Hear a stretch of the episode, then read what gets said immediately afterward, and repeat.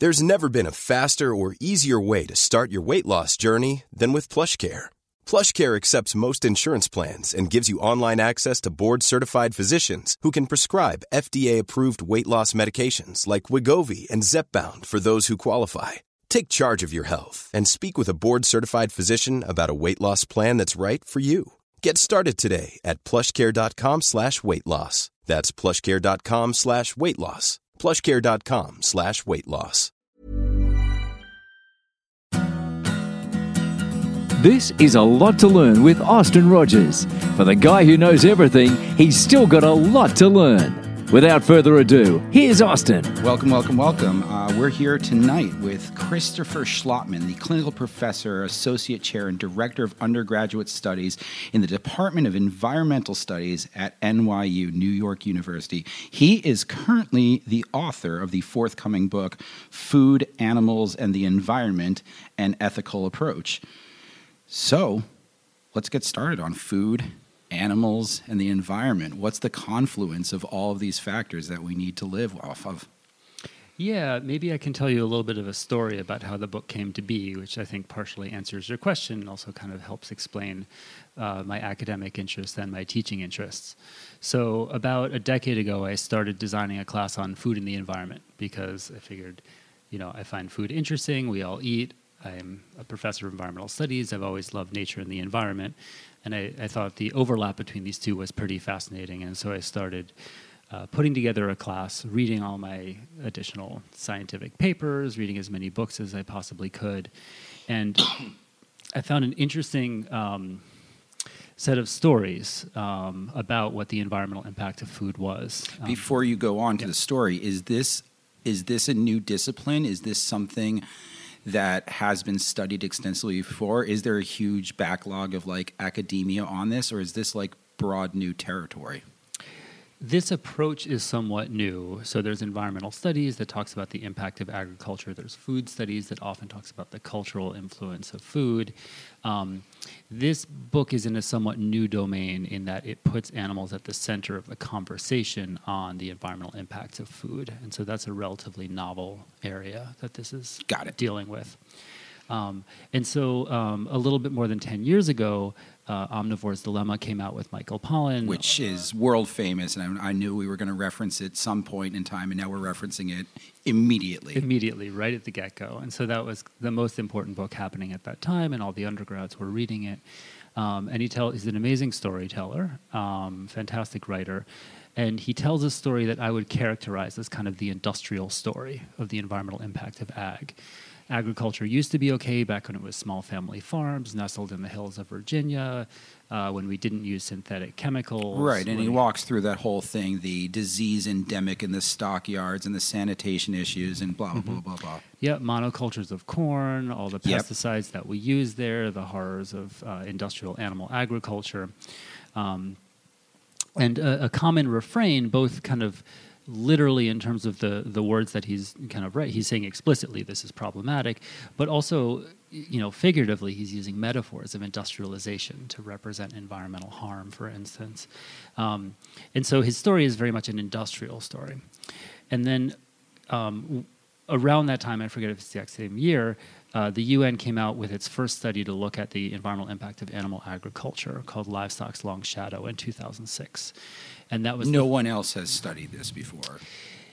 nobody had tried to put together at a global scale the different pieces of the pie in terms of the environmental impacts of agriculture and treating livestock as its own sector, right? So if you think about um, you know the environmental impact of an acre of corn, you could say that that's grain, you could say that that's land use, you could say that that's you know uh, junk food, you could also say that's feed, right? And each of those different ways of thinking about that same food, you might categorize it differently when you're talking about at the end of the day what we're attributing that environmental impact to. And so what was um, innovative about this study, this 2006 UN FAO study, um, was that it really took animal ag as its own sector when thinking about the environmental impacts um, of agriculture. Um, and that was the study that concluded that animal ag is responsible for 18% of all anthropogenic greenhouse gases globally. Uh, since then, there's been a handful of studies, including UN studies, and kind of a range of estimates um, around that. And the number is you can debate some of the nitty gritty of the number, but the approximate number is not too far off. Right now, we would say it's 15% more conservatively, for instance. And that would include the full economic pyramid that contributes to raising livestock, meaning the transport and agriculture of the feed, the economic and uh, environmental impact of transporting the poultry or the livestock, plus their own animal emissions, correct? That's correct. So it would include all of everything that we can attribute to animals. Every single input needed to produce a steak from start to finish, meaning the farmer in Nebraska making the corn, shipping his corn, yada, yada, yada.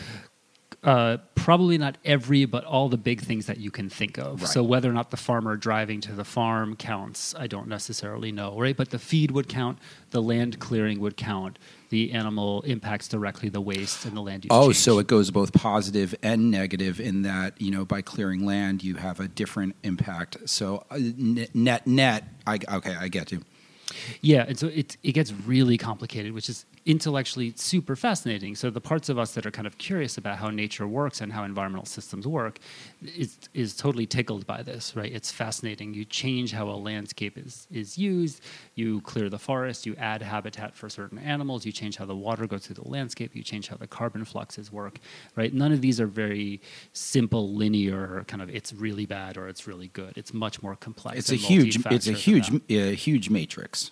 Yes, and that's part of why you can get so much uh, confusion and controversy about coming up with one number to represent the environmental impact of agriculture or animal agriculture. And politically, everyone will do their best to try to parse that, be like, oh, no, no, no, you're not taking into account, or you are taking into account. It can be politically, it can be socially, um, it can even be epistemically. Like some scientists would much rather be very uh, careful and conservative with how they use their numbers because they're more afraid of overstating than they are understating, for instance. Okay, so a single steak. Yes. a single steak. Is there like, all right, so you know, like everywhere, there's the. Uh, the Big Mac Index. That's the really a great way to find Yeah. out, you know, uh, uh, purchasing power parity of different countries, right? Right. Is there like a single steak index? Like a single steak is the same as driving an economy car 31 Yes, miles. Right. Yes, um, there have been a number of um, studies that have attempted to uh, quantify that. They do vary somewhat. Um, the general takeaway from those studies is that, especially when you're talking about large ruminant animals that need a lot of land or are very large, so cattle, cows, steak would be a prime example of something like that. Um, you find that the uh, the greenhouse gas emissions of that steak are much more substantial than you would ever would have thought. Driving thousands of miles, for instance. Thousands of miles. Yeah, the, the impacts are, are tremendous For at the end of the day. just one steak. Yes. And because we're talking, you know, cows now are, you know, a ton and a half, but back like, you know, a couple generations ago, at least the Pollan book talks about that, how, you know, how supersized all the animals are and thus how supersized all their diets are. Thus, so, so, I mean, you you also have a degree in philosophy, correct? Correct. So, this is the bridge between the philosophical ethics of what we consume and how it impacts externally, right? Correct. And this is why I think this this is such a fun project for me because Fun. It sounds depressing as hell. I mean that that is that's an it's it's an occupational hazard of being an environmental studies professor. Is a lot of what we talk about is very. I mean, is the sky always falling in the environmental sciences world? I mean, the the state the state of these things is is pretty dark quite a lot of the time. There's of course green shoots and moments of hope and reason to persist, but How, how long do we have for what? It's, it's so, it's so for to say. for all of it? yeah. We're we're setting ourselves up for a pretty pretty rough uh, century at least at this point. So And this is not just, you know, this is not just localized. Like, I know the United States consumes the most of X and Y and Z and blah blah blah, but this is this is worldwide. This is everything. when we're talking about environmental impacts, when we're talking about food impacts. Food impacts, So or yeah, is this so- a, or this is a, an us problem? This is um, i it's a global rich problem is probably the most accurate way to put it. Um, and so, of course, the U.S. is a, a pretty large repository of the global rich. Um, but the so-called global middle class is increasingly when people get more money in certain countries, they consume a lot more meat, for instance. Right. I know Um, you're seeing the change in diet in like China and India right now. It's growing exponentially, whereas in, in the industrialized countries that have had access to meat basically since after the end of World War II, um, we've hit kind of, I like to call it peak meat, right? It's like people can't consume much more than they already have. And some, for some reason, Argentina on these trend lines started much higher and is actually plummeting. But I think that's just because they were eating so much I mean, originally. uh, that- yeah, like their original. I mean, that is Argentina. It, it is the Right. land of steak, and Yes. maybe they're like, "Are you a little staked out now?" Yeah. I am. I am. exactly. They couldn't sustain that. So that one's down. Everywhere else, it's going up. Um, um, or leveling. Which is sort of in the broader broader environmental scope. What's happening in other environmental fa- uh, sectors because Correct. As people get more money, they consume more, full stop. And it doesn't matter what they consume, it all has an impact. So we've got a whole nation of, if we've got a whole nation Yes. whose middle class is four times the size of the United States, Yes. like in India or China, Yes. it's not looking good. Correct. Yeah. So, um, so Chinese car purchases with the new global middle class is a great example of non-food environmental uh, um, consumer items that are growing exponentially in that context. To give you a sense of the scale of these impacts, though, there's a really interesting study about a year and a half ago um, when. Back when we thought Paris was going to be a global agreement that included the United States, the, the Congress of Parties, the Paris agreements, um, we set out targets to say we want to keep climate change at, at certain thresholds. Two degrees Celsius was the agreement with an aspiration of one and a half degrees Celsius um, above, uh, above a certain baseline. Um, and what that means is you have a budget. So there's what we emit right now, there's how much we can emit in order to hit that threshold, and the difference is the budget, right? You can emit X percent more and we'll still be within the budget. That entire budget um, will be used up just by the increase in meat consumption by the global middle class. So, like that's the that's the scope of the environmental impact of this change in diet. Right. So that doesn't that that's just that's just the meat. Correct. So like all the rest, the coal, the cars, the ships, the the energy plants, that's Correct. still going. that's additional on top of that. So it could really the the the meat quota on the budget could like seriously affect the world climate if I mean so now we get into the ethics Yes. and the philosophy, you know. You're a vegetarian, right? Correct. Um, so uh, it, it is it, it's always it's the eternal question does my personal choice actually make a difference if no one else is going along with it Right. So that's that's one of the the important questions to try to wrestle with, and then there's the, but that's that's very much a kind of a practical, kind of almost political, social question. So it has ethical importance as well. There's also the ethical way to ask that same question, right? So should I do it even if I don't know whether or not it's going to have a difference? Right? It's like, would you mug someone if you could get away with it? Well, probably not if you had certain Well. values. so maybe we have a slight difference when it comes to it. But you think about, you know, kind of in, in um, I, I did a, a wilderness trip during college, and and one of the things that stuck with me from one of the instructors, he said, ethics are what you do when nobody's watching. Right? Yeah. And so it's this idea that it's it's because you do it because it's a value, not necessarily because it's you Well, know, yeah, I mean, I guess- social approbation or social. The outdoors thing is actually totally apropos because it was like I, I reunited with one of my brother's friends who I you know I knew as a kid, but he's like, "Do you remember that time where you were driving me and your brother around and you stopped the car and you turned around because I threw a bag of McDonald's out of the car. And I go, Yeah, I did. You don't throw crap out of my car Correct. until you get to Bedford. we were still in Pound Ridge. If you're gonna litter, you litter in Bedford. but but but no, true. I did I did stop the car. I'm like, pick that up. Come on, man. We live on Right. we live we literally live on the same road. And I'm like, Frank, pick Yeah. that up. Ah, that was Frank. I see. Yeah. Frank, boop. Yeah, I mean that's the idea. Is like if you can get away with it, you know, would you still do it? Well, no, because you think there's something wrong about littering. Right. It's despoiling nature. It's a bad virtue. Right. There's a reason why. So we, we should go back to your prior point about whether or not it has a difference. I just wanted to highlight this question Right, of kind right, of right, like right. why we why we might do something like this.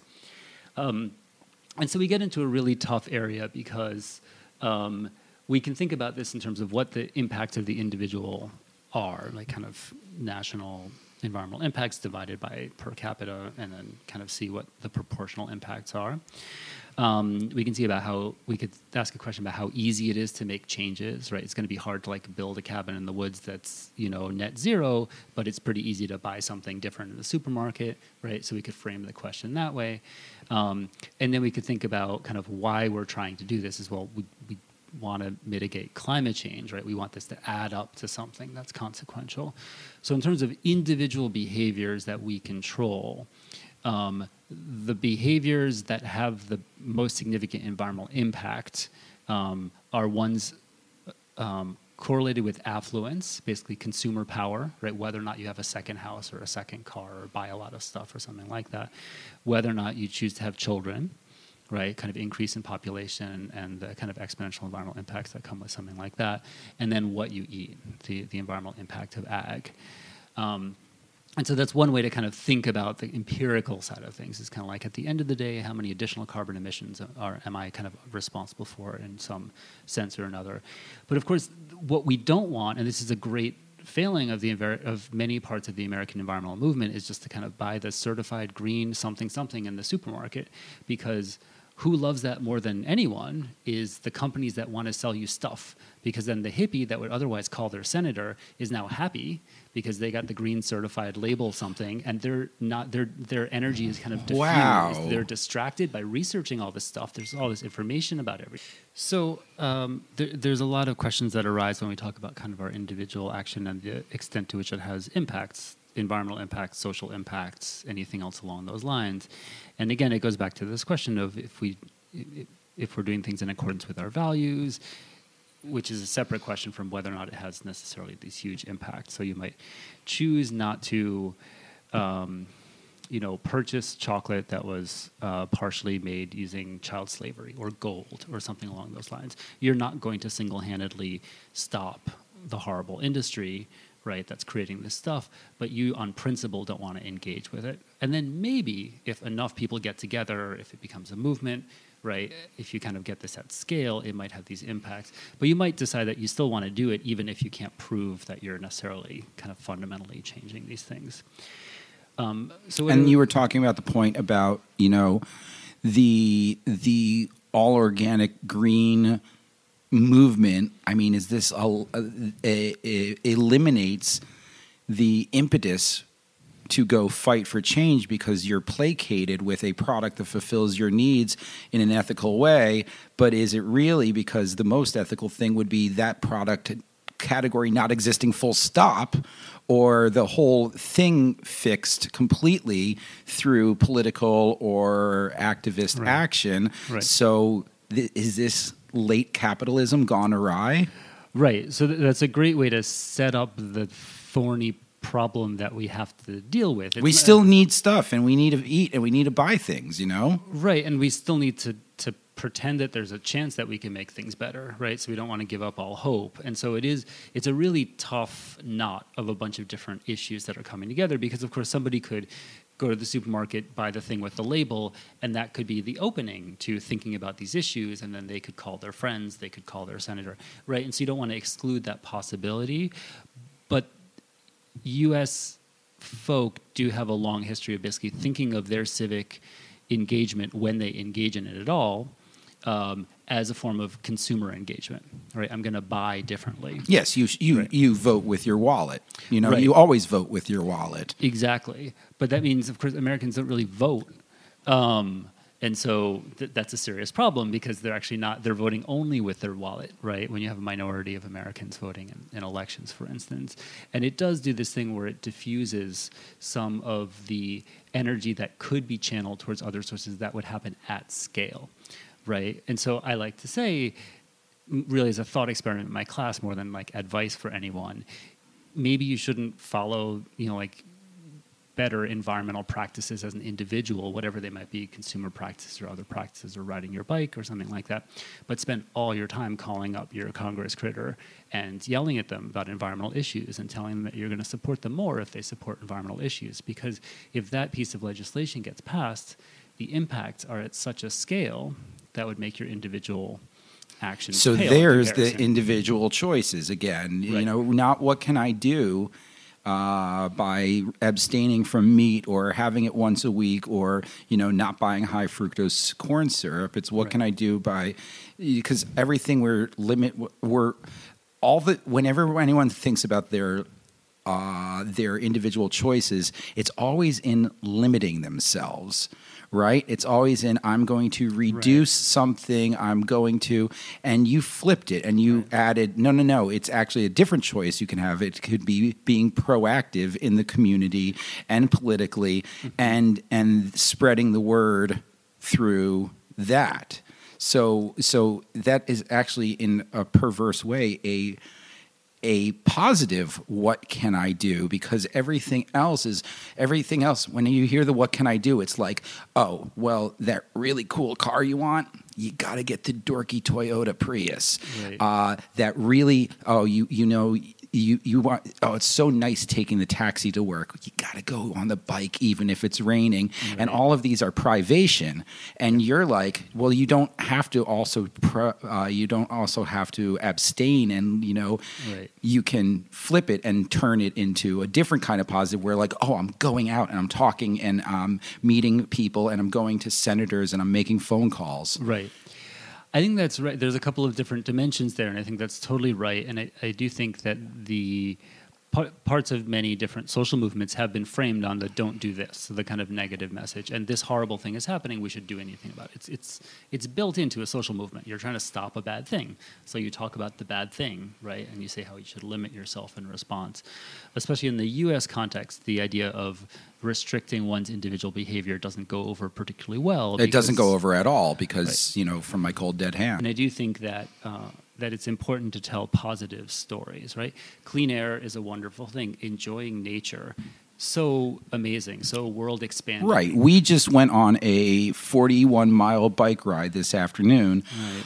through city parks, through national parks, through national wildlife preserves. Right. Uh, we saw, you know, plovers and seagulls and rare trees all Yep. in Brooklyn and Queens. Right. And I don't think your lungs could have handled going on a 40 mile bike ride in 1972. That is absolutely true. Yeah, not at all. I, Um, we could we definitely wouldn't have been able to see the skyline from what 15 miles out at Floyd Bennett Field and just Right. seeing the New York City skyline perfectly clear. Yeah, one of the greatest uh, environmental policy success stories, the Clean Air Act, that, that made that possible, is to get the pollution out of the air. And it's such a win win win. The cost to industry was very modest, the benefit to public health was well into the many, many billions of dollars. Everyone benefited from this. We just needed to actually work on this as, um, as a functioning society with a functioning government doing its job. There's no way things like that could have happened through individual consumer action, right? If you Right. think about it this this way, and yet we have these large-scale collective action problems that have global implications that extend well into the future, and we're responding to them as if buying something with a stamp on it is somehow going to make a difference, right? And again, it's not to say that that's intrinsically bad, but it's a, it's a very limited way to think about such a complex and large-scale problem. This subject is nearly impossible for a human mind to get around because it's operating on such enormous magnitudes of numbers. Like it's like you know, imagining all the stars in the galaxy. Like Right. we are very task based people. Uh, we're very what's in front of us. Yes. So you're not thinking everything that came before this individual thing that I've bought or consumed. Right. You don't know about the train or, or, or the scale or the Right. the supply line that got it there. So we're really myopic. So how do you eliminate that myopic outlook by being like, you know, yeah, what is it in the in the Hitchhiker's Guide to the Galaxy? Remember how they executed criminals? They put them in a room that made them comprehend the magnitude of the universe and their brain just shut off because it's impossible to comprehend the magnitude of the universe um, so how do we get people in that box where they just go bing Right. It, might not be possible in the current world. It's really, really complex, right? There's 7 billion people and um, who- who live lives that we can't imagine, right? There's just so many different ways to live in this world. Um, it's really hard to understand that. It's even tougher with certain environmental issues, global environmental change and climate change in particular. There's a, a great quote by an environmental philosopher, Stephen Gardiner, where he says, if and I'm going to butcher this quote and get it wrong, but the takeaway is, is approximately correct. If we were to design a problem that human brains are uniquely bad at understanding, We have it, would- it. it would be climate change, right? It's long term, it's invisible, it affects things in the distant future, right? It works probabilistically, right? And so there's all these dimensions of it that are actually really, really tough for human brains to comprehend. right and even tougher still when you know uh, Miami was supposed to be underwater 10 years ago, but it's not. Well, things change, but still, it's still dire. Yeah, unless uh, you know because immediately the immediate uh the immediate contrarians are like well remember when you said this would happen Right. Right. That's of course a different bias. The presumption is that the predictions are wrong, and then if if anything that um, environmental scientists uh, or a Democrat says has any kind of slightest inconsistency to it, or God forbid is slightly inaccurate, because the presumption is that they're going to be wrong, somebody gets to jump down their throat and dismiss them out of hand another area of human psychology we're not particularly good at is understanding probabilities and predictions, right? And in this case, you know, predicting the weather is tough as it is.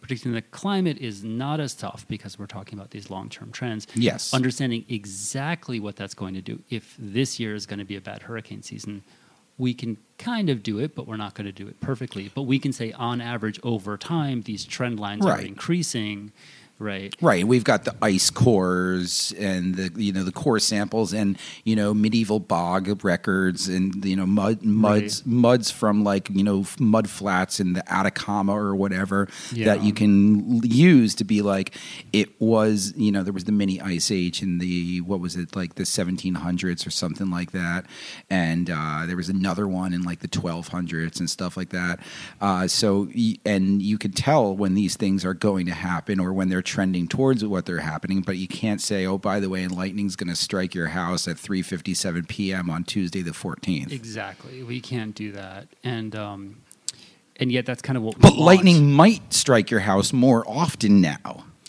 Right. Well, we can say with certain phenomena that they're happening more often, for instance, right? And that kind of uh, hurricanes that used to be infrequent are now more frequent. Um, and their strength might be increasing, right? There, there's things like that we can say with a high degree of confidence. Again, it's hard to um, translate that into this year, this hurricane is going to look like X, Y, and Z um, in these particular moments.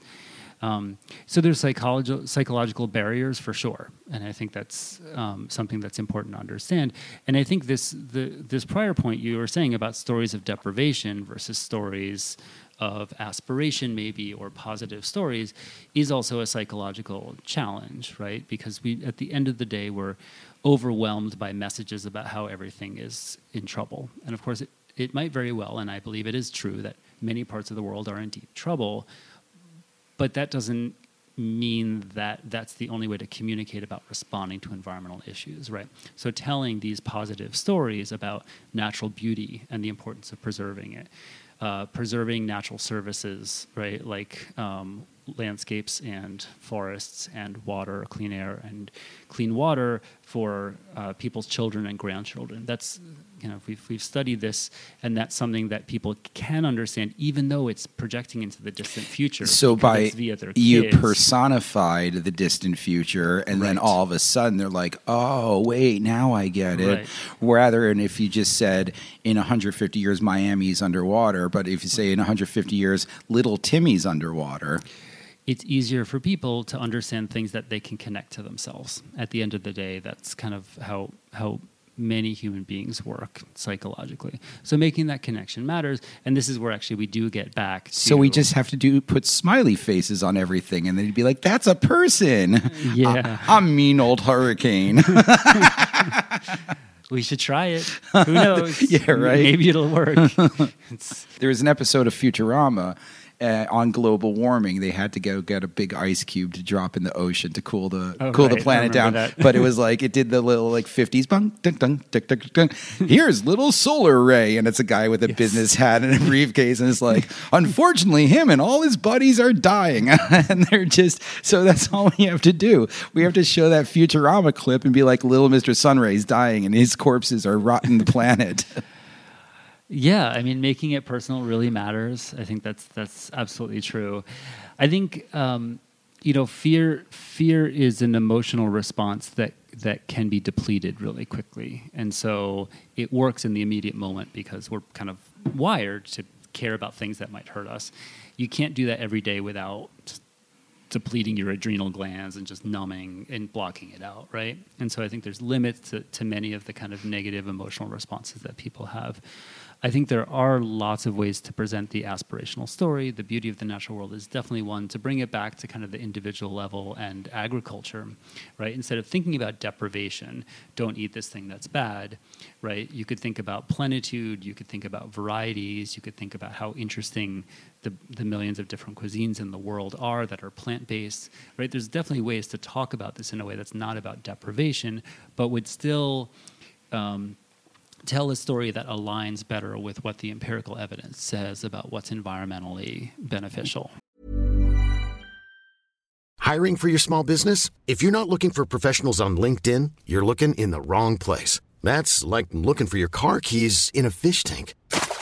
LinkedIn helps you hire professionals you can't find anywhere else, even those who aren't actively searching for a new job but might be open to the perfect role. In a given month, over 70% of LinkedIn users don't even visit other leading job sites. So start looking in the right place. With LinkedIn, you can hire professionals like a professional. Post your free job on linkedin.com/people slash people today.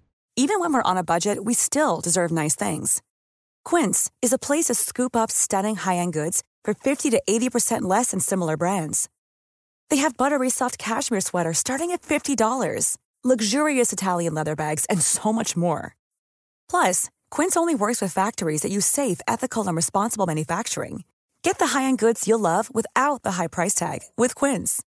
Go to quince.com slash style for free shipping and 365-day returns.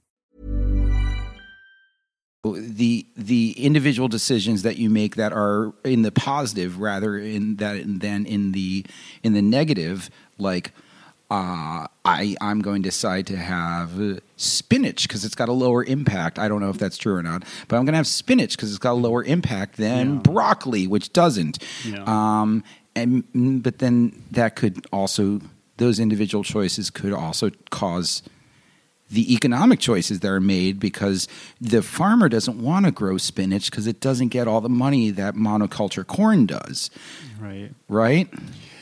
Yeah, this is getting really complicated really fast. So maybe we can talk a little bit about kind of some of the proportions and scale to give a sense of, of this. Proportions and scale of of of ag and the environmental. Oh, okay, yeah, ag. yeah, So one, one of the many numbers that kind of blows my mind. ag means agriculture. Ag means agriculture, right? Um, so one of the numbers that always blows my mind is um, is um, it has to do with the kind of global scale and then the national scale, the U.S. scale of how much land we use and how many resources we apply to each of these if you have a halfway balanced diet, right, you have a plate in front of you and you have a starch and a protein and a vegetable and, and, something else that the USDA recommends or something along those lines. And you would think that the way we use land in this country for agriculture would be roughly proportional to something like that. Not even close. Not even close. So when we're talking about agricultural land in the United States, uh, we use uh, 4% of it to grow all of our fruits and vegetables. Yep. 4% of agricultural land is fruits and vegetables. The things we're supposed to eat right, right, right. make up only 4%. And at the end of the day, almost all of that is the Central Valley in California. it's yep. a very, very concentrated area, which raises other questions because that's the paleoclimate for the area says it's a desert, right? And so it's not going to be easy to grow food there in the future, right? The rest is the monocultures and the grazing land. And those monocultures, the corn, the soy, are at the end of the day almost always the majority of them are used as animal feed. And so even those end up being on kind of the animal food side of the ledger so and i mean obviously we know this but saying it out loud makes it even more real. The the animal protein double dips from the land.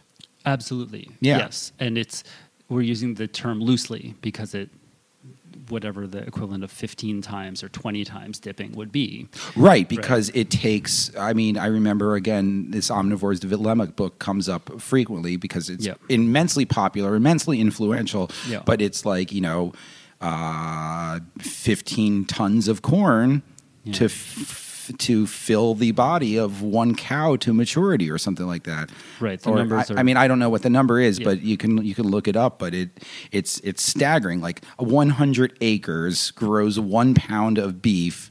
Right. Per month, or something like that. Yeah. So you need for a two thousand pound cow, right. you need 1,452 acres right. over one month times 14 years or what I don't whatever. How long how long until they kill cows? Three years something like that? Less than less than two years yeah. year and a half. Yeah. Yeah.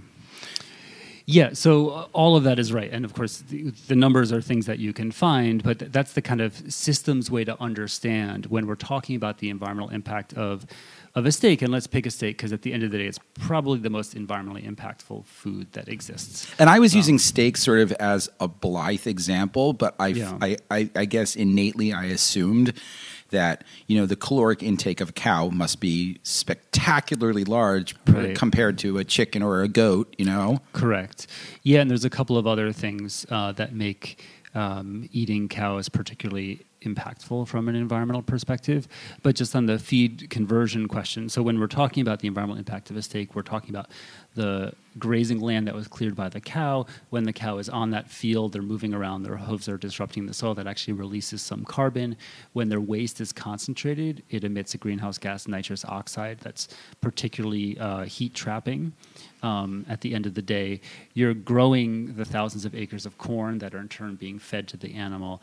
Of those thousands of acres of corn, and all the calories that are in there, a very small percentage of those calories end up in your steak because the cow is living its life and respiring and moving around and burning calories. You're right? just getting the end calories.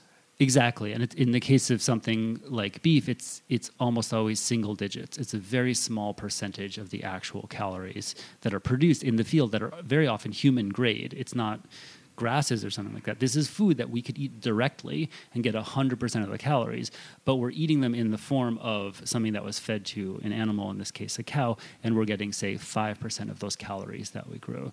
So those are some of the environmental impacts, and one of the ones that's very interesting that puts cows up there on this. Um, on the environmental impacts uh, scale really high is that they because they're ruminants because they're eating cellulosic matter in this complicated fascinating uh, digestive system that they have, um, and because of the way that these foods break down in their stomach, they burp a lot of methane. Right, methane is very, very, very heat trapping gas. Um, and so there's almost this joke. It's like you're telling me that cattle have this big environmental impact because they burp a lot. That doesn't make any sense. But if you think about the billion plus cattle on this earth and the fact that they weigh a lot, we have more cattle by weight on the globe than we do human beings. And so if each of those are burping this gas that traps many, many times more heat than carbon, multiplied by a billion, right? You think about just the mass part of it, the weight of it, and Randall Munroe, XKCD, has a wonderful visualization of this. Um, then it actually does add up at the end of the day because the scale of and they're not they're not burping like 1.4 ounces. They're burping like eight quarts or whatever the capacity of you know Yeah. these stomach gases of a cow is, which has got to be. You've never seen a, a methane backpack? You don't know these things? This seems like your kind of thing. No, what's a methane backpack? So you can basically attach like a large container to the top of a cow as a form of a backpack, and you put a mask Uh-huh, over their mouth. And when they're burping the methane, it fills the backpack, and so you can actually see what the volume of the amount of methane that a cow burps. on no, I've never even heard of that. And then, and then you try to keep it because you can you can burn it. It's natural gas. Right, you right, can right, use it right. for fuel. And so the idea is to try to capture it. The problem is you would need a billion methane backpacks, and, And- then somebody has to go and empty them every day. but also Right. someone has to manufacture them. So what's the environmental impact of manufacturing Sure. these It's- plastic it's- things? It's yeah. a lot less than the methane, but yes, we have to think about the mm, systems when yeah. we think about these things. Wow, that's that's insane. Yeah. So like nothing nothing is nothing is black and white, cut and dry, other than you know the decisions that you can make. Right, and even those are complex, right? So you get really interesting examples where kind of one- of the important um, stories that someone like Pollan tells that has a lot of resonance in modern U.S. culture is this, this idea of local food. Know your farmer, get food from nearby. Transportation has all these environmental harms, right? And so on the surface, it's psychologically very appealing, right? Know your farmer is great. Support your local economy, fantastic. Your food tastes better, even better, right? It's a win-win. But there's a couple of tricks with something like that. Um, one is that transportation is, is rarely a large percentage of the environmental impact, particularly the climate impact of any food product. It's almost always, it's always production. Did you clear the field? How much fertilizer did you spread on it? Is it an animal that's burping methane that has waste lagoons and stuff like that? And so it's the production side that has the vast majority of climate impact and almost always the other environmental impacts that, that apply as well. Transportation is, is almost always single digits, 7 8% along those lines. So, right there, you're not helping with the climate impact by making it local. You might be increasing the climate impact by growing food that doesn't grow well in that area. And so it needs extra inputs, it needs extra fertilizer, it needs to be in a greenhouse in the winter that's heated by natural gas right? It, it needs water, artificially irrigating it there. So those would be the environmental sides. Um, and then you get into a really tough, I, I think, interesting uh, but important issue, which is by choosing to give your money to a, another U.S. citizen, a member of a very affluent country who's, who's a farmer, um, instead of someone who is in a much poorer country that might want to export that food, you're actually making a choice about which kind of farmer you're supporting. And in that case, you could argue at least it's, it all comes down to the details and the specific cases we're talking about, right? But instead of supporting uh, a healthy American company that's doing okay, it might actually make sense to have the imported food from a much poorer country where that farmer is going to benefit much more from your American dollar. And so it's the opposite of local food, but it might, from a justice perspective, be a preferable one. You're not localizing your dollar. Exactly. So we already globalize all of our environmental and political impacts. Why should we keep our money at home? right, right, right. Because we we as a post-industrial society, we outsource all of our we outsource all of our environmental negatives. Right. You know, we the rare earth metals are mined there, and the factories with the unfair labor conditions are over there, and so we literally outsource all of our what we used to make and what we used to do so if we're outsourcing the negatives, why don't we outsource some of the money too, so they don't have to be? But then, Distribute some of the positives. Yeah, guess is one yeah, distribute the think about it. positives. Yeah. Since we're already outsourcing all of the negatives, all of the negatives, Yeah. because we don't have sweatshops anymore in the United States. We don't. Well, okay, sorry. And, uh, next week we'll be talking to the sweatshop expert. It's not endemic like it wasn't. It would, it's not. We're not a nation of the Triangle Shirtwaist Factory anymore. Correct. And, So, and, and but- where but- much of our clothing comes from is places where it's very where clear it's, cut. it- it's very Yes. much triangle Bad shirt stuff. waist in you know Southeast Asia Correct. and Yes. parts of China and Bangladesh. Yes. Um, so so ethically, if we're already going full bore by exporting our in bad environmental policies, Right. The positive way to reinforce this would be to export some of the money alongside of it. So, hey, we know you're sucking it up because we consume stuff, but also here's some extra so you could pull yourselves up too. Correct. But so- then they're middle class and then they start consuming more too. Then what do we do?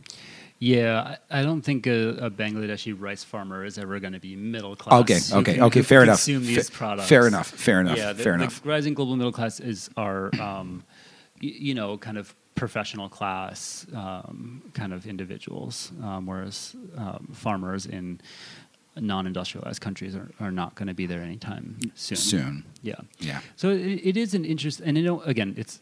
I never want to generalize without a bunch of caveats, right? So we're talking about local food, but I think this does spell out some of the complexities of that decision. It's not an unequivocal black and white good thing to buy locally because there are environmental considerations, there's justice considerations, um, and there's kind of how we want to distribute good things around the world considerations as well. Um, so it's just like one little microcosm of, of where this gets a little bit more complex than anything.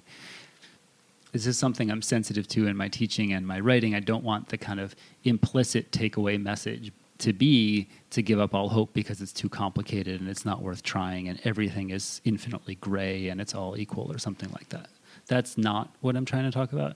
I am trying to show the complexity of a lot of these issues. It isn't black and white a lot of the time. That said, there are some generalizations that I think are worth kind of um, holding on to and taking away from studying this area, at least of the environmental impacts of agriculture. Um, and that is where this comes back to this story about.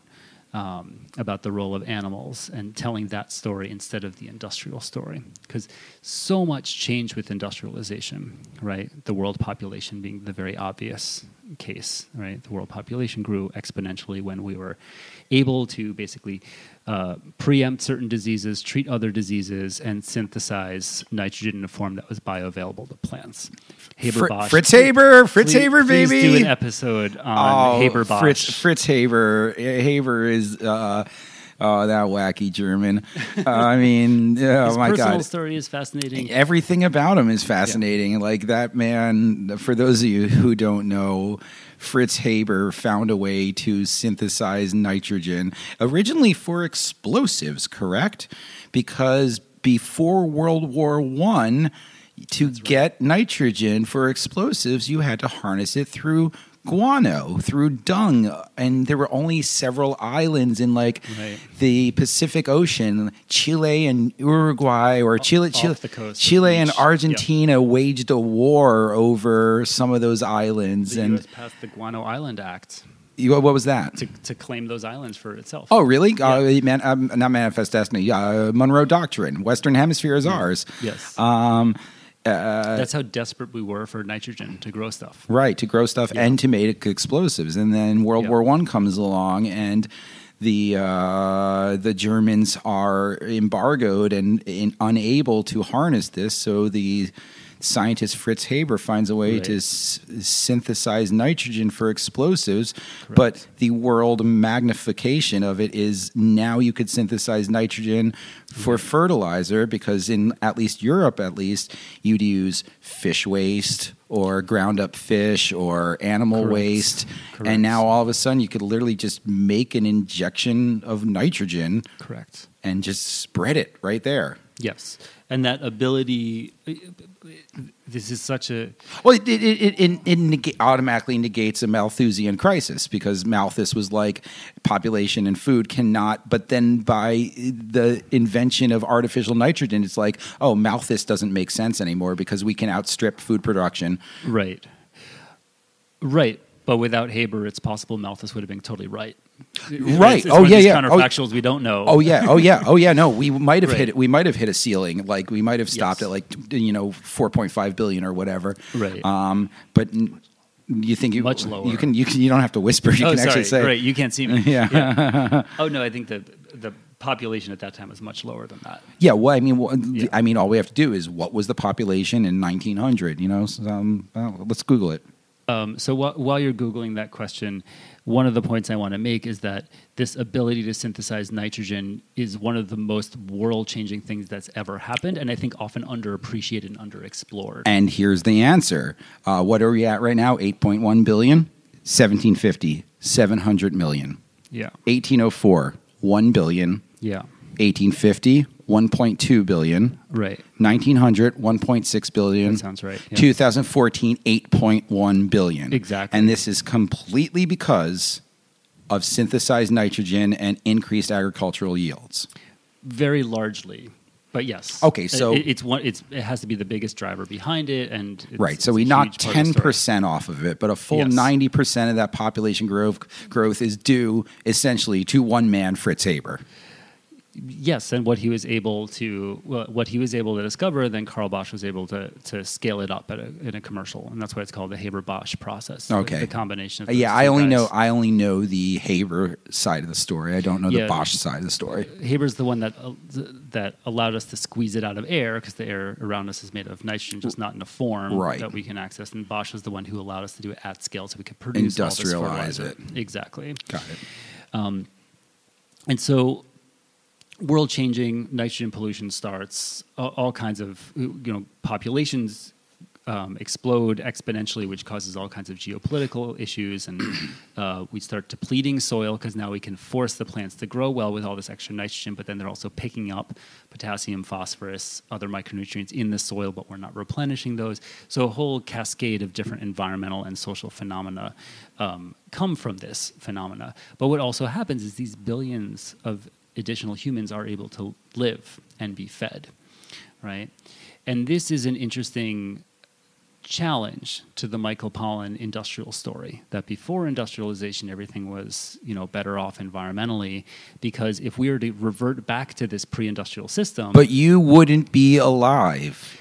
we wouldn't be alive and Statistically, and of the you- people who live right now the vast majority of them would not have access to food Yeah. right? the only way to grow food to feed all the current world citizens without synthetic nitrogen is to clear every last forest. And even then it's not even clear. We would just need to use all the land available plus some.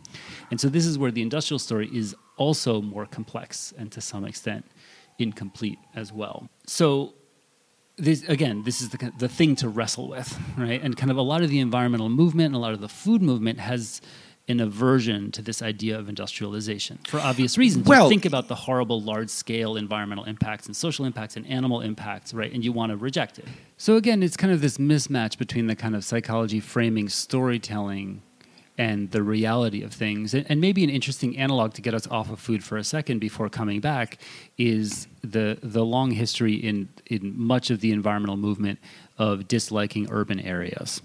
Right, because you don't have a lot of nature that's obviously accessible. You have a lot of concrete, but urban areas have a lower carbon footprint by miles. because uh, just ev- just literally everything. You're building everything together. You're housing everyone together. You're concentrating all the energies. You don't have to transport the energies, be it electricity or Right. anything uh, much Right. further.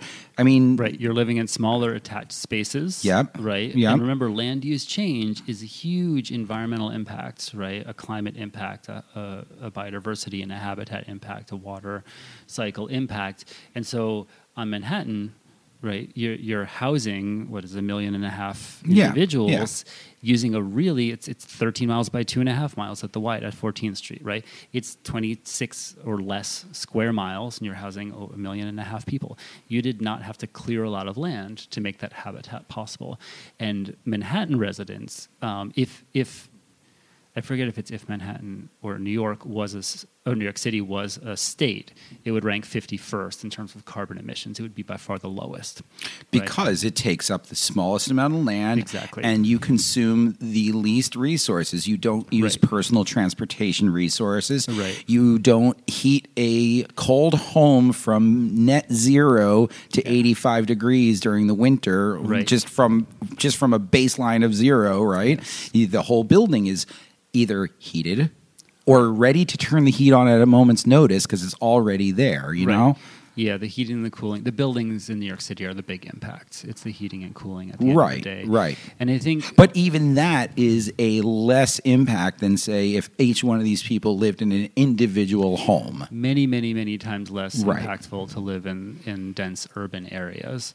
Um, and so we get we get some of these kind of um, paradoxes of, of modern living where we kind of miss the country um, and want to be close to it. And that's something we're both very sympathetic to as individuals, and we both live in the city, right? But of course, we have too many people in this world to allow too many people to indulge in that, right? And so this great kind of mini essay by a restoration ecologist, named William Jordan, from um, a number of decades ago called 10,000 Leopolds. If everyone wants to have a shack in the woods, right, then you're destroying the woods because you're building too many of these right, right, right, right, right. So, so someone, someone, the generic overarching someone has to take one for the team. You know, Right, and we also have to to to quit hating on cities because cities have amazing environments and amazing nature. well, uh, we're right? we're New Yorkers. We're from the suburbs originally. We both grew up in a. Um, not a rural town, actually, an incredibly affluent town called Pound Ridge, New York. But as a result of its affluence, it did not develop its land. So frequently, I mean, from Chris's house, you could not see his neighbor's house. Right. From my house, you cannot see my neighbor's houses to the left or right of me, but you could see the one across the street. And uh, as a result of that, we grew up in this, you know, artificially bucolic uh, atmosphere because 100 years ago, before modern industrial food, Pound Ridge was the dairy and egg basket of New York City. Don't forget So- Pickle Hill and the res. Exactly. So all of these, all of what we what we thought was pristine virginal forest was Right. actually hard agrarian lifestyle one just 100 years ago Right. so there's an even more intangible too because we we lucked out to live on a 5000 acre nature preserve and go backpacking and hiking in what pre-industrial would have had we would have been first of all there would have been 3 of us and second of all we would have been shipping milk to New York City so it didn't spoil in time Right. i mean and thus the concentration of the city improved everywhere long island uh, westchester new jersey you know Yes. Yes. Yeah, and this is one of one of the problems with the kind of pre-industrial romantic story is if you really want to scale that up, you're going to get rid of every last nature preserve there is. Yeah. You're, going to be driving everywhere Yep. all the time. Your climate impacts go up substantially. Yeah. Your other environmental impacts go up substantially. no and, and pound ridge is it's it's rocky glaciated uh, Yes. soil and so thus it was only suitable for like uh, like grazers and and and uh, you know sheep and goats and and cows for dairy and chickens. You know that was all you could get out of it because you couldn't grow anything in, in any of that land because it's just sh- straight up stones. And Right. as a result, it became you know once the turn of the century hit and then once the fifties hit.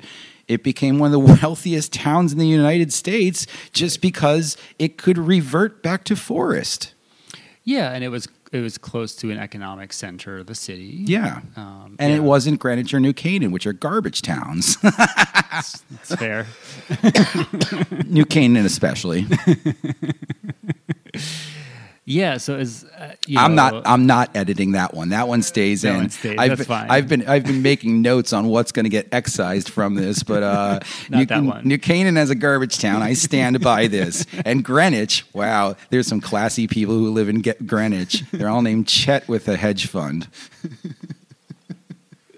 and they don't have the Pound Ridge Reservation. and they I don't like, have the Pounders That's the Reservation. big disadvantage of those places. Yeah. yeah. So it's not. It's not to. Again, I think a lot of a lot of these debates and conversations get framed in kind of. You know, this is the one way to do it in terms that are kind of overly simple and kind of um, uh, uh, understate the complexity of things. Like everyone should be a city dweller, everyone should be a rural dweller. We should be pre-industrial. We should be, we should embrace industrialization and technology. And I think there is uh, a space for thinking about these things as pluralities. Right? We can't scale Pound Ridge to uh, accommodate many people, right? We would clear the rest of the land. We can't take Michael Pollan's happy story about a small scale bucolic farm in the mountains of Virginia and feed a lot of people with that. Even if everyone wanted to do that, and very few people want to be farmers nowadays in the country, we would have to clear all the land. We'd have to drive everywhere. No one wants to be farmy, farmers in the world, by the way. In, in the world. Yeah. It's also true. One of these kind of very interesting phenomena, right? Because throughout all of history until 20, 30, 40 You were a ago, farmer. You were a farmer and you and when you had an opportunity to get away from the farm, you took the it. first thing you did was stop Yeah. being a farmer. and now we're telling this romantic story about everyone should be farmers and how that will be great. And for some people, that's wonderful. And honestly, there should be more young people involved in agriculture. But it's not clear that this is where we're going to get a lot of labor to provide agriculture, especially at this non-industrial kind of Full format. right? full time backbreaking, Backbreaking. multiple hour labor. I mean, we had exposures. we had chickens and goats growing up, and you know, six a.m. Someone's got to go out there and feed those goats, Right. and someone's got to go out there and get the eggs from those chickens. And the six, ones that haven't been eaten already. yeah, exactly, six a.m. And like that's what you got to do. And you got to do that again in the afternoon and in the evening and in the water. And you got to shovel and you got to you know it just it it never ends. It's a lot, a lot of work. Yeah. and um, and a little, little reward little reward because these these are commodities that can be produced at a very modest amount for often for horrible reasons for labor violations animal welfare violations public health issues environmental externalities. It's not great what's coming out of the factory farms but we can't just kind of revert back to the old pre-industrial bu- bucolic story and pretend that that's a solution right? Maybe it's part of the exploration of trying to come up with a model that would allow it. Some people have talked about a golden mean, kind of like not these tiny farms, not these massive farms, a farm that's kind of manageable at a certain scale, produces a good amount of yield, but doesn't trash the land. So that's Right. a perfect point to sort of close up today. You know, the future.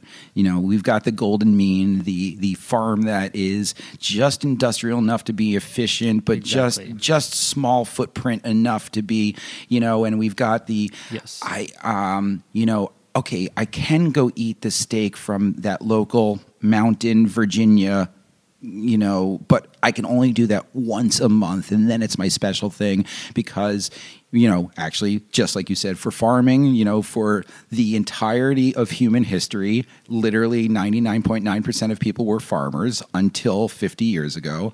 And for, you know, the, the what, you know, 17,000 years of modern human humanity and like a post-agricultural humanity uh, you did not eat meat Right. Meat meat was very much a, a luxury because it requires a lot of resources, and we used animals for labor, not just for um, eating their flesh. that caloric input is way more valuable than the other caloric output that you Right. would get Yes, yes. It's very it's very modern to be able to eat this much meat and to eat this to do so, and it, it has all kinds of effects that we can talk about another time. in terms of Personal health, public health, zoonotic diseases, environmental impacts, you name it. It, it it's pretty substantial. Um, so yeah, you can think about these in different ways. You can think about it as kind of um, the same person who argues about the golden mean. Uh, mid-sized farm also talks about meat as caviar, kind of this idea that it, it might be thought of as like a rarefied luxury. Uh, you don't eat ice cream every day you know right. you don't or you don't. I don't. you think. don't you don't have cotton candy every day you don't go to the amusement park every day Right. this isn't this isn't you're not you're not willfully negating a happy aspect of your life by just by just modifying your behavior slightly and making this something special and so maybe something to be cherished Right. I think that's right. And to go back, there's some clean takeaways here, but also to go back to this this prior point we had about positive storytelling. There's a whole world of amazing food out there, and there's a whole world of unexplored cooking. Right. We eat a really small. Uh, percentage of the edible plants in the world, for instance, right? And most people have relatively homogenous, standardized diets, right? So this is not deprivation. This is actually kind of a way to explore the world. So I haven't eaten meat since I was 13, right? I like to cook. I live in Queens. I, I live a, a culinarily very rich life. I am not in any way, shape, or form deprived. Plus, you know, I feel better about my life decisions and values and, and things along those lines. So, so to think about that side of it, the kind of the exploration, the curiosity, the world expanding side of it, and then of course all of the environmental and ethical and health benefits that come with a more plant based diet. I mean, I guess you say, you know, you haven't eaten meat since 13, and you're like, well, actually, there is an impact because now you have what 27 years of not causing that impact. So so maybe your individual choices do have a magnitude because just like you said earlier like yes, one cow burping doesn't do anything, but 27 years of abstaining from meat or not abstaining, you're just living a different lifestyle, that's Right. got to have a literal tangible Yes. carbon footprint impact. It has the. Uh, I'm not. I'm not that old. I'm a couple of years younger than you. But yeah, Whatever. Um, You're, It- it you're, you're 40 as far as I'm concerned. We're all, everyone right now is 40 because I'm turning 40. so literally everyone I know is 40. Are you 40? No, I'm 36. You're 40. You're 40. enough. You know, how old are you? I'm like 32. You're 40. You're 40. You're just 40. Every single person on earth is 40. Round to the Austin mean. Exactly. Yeah. Exactly. I'm 55. Oh, that's a nice 40. yes.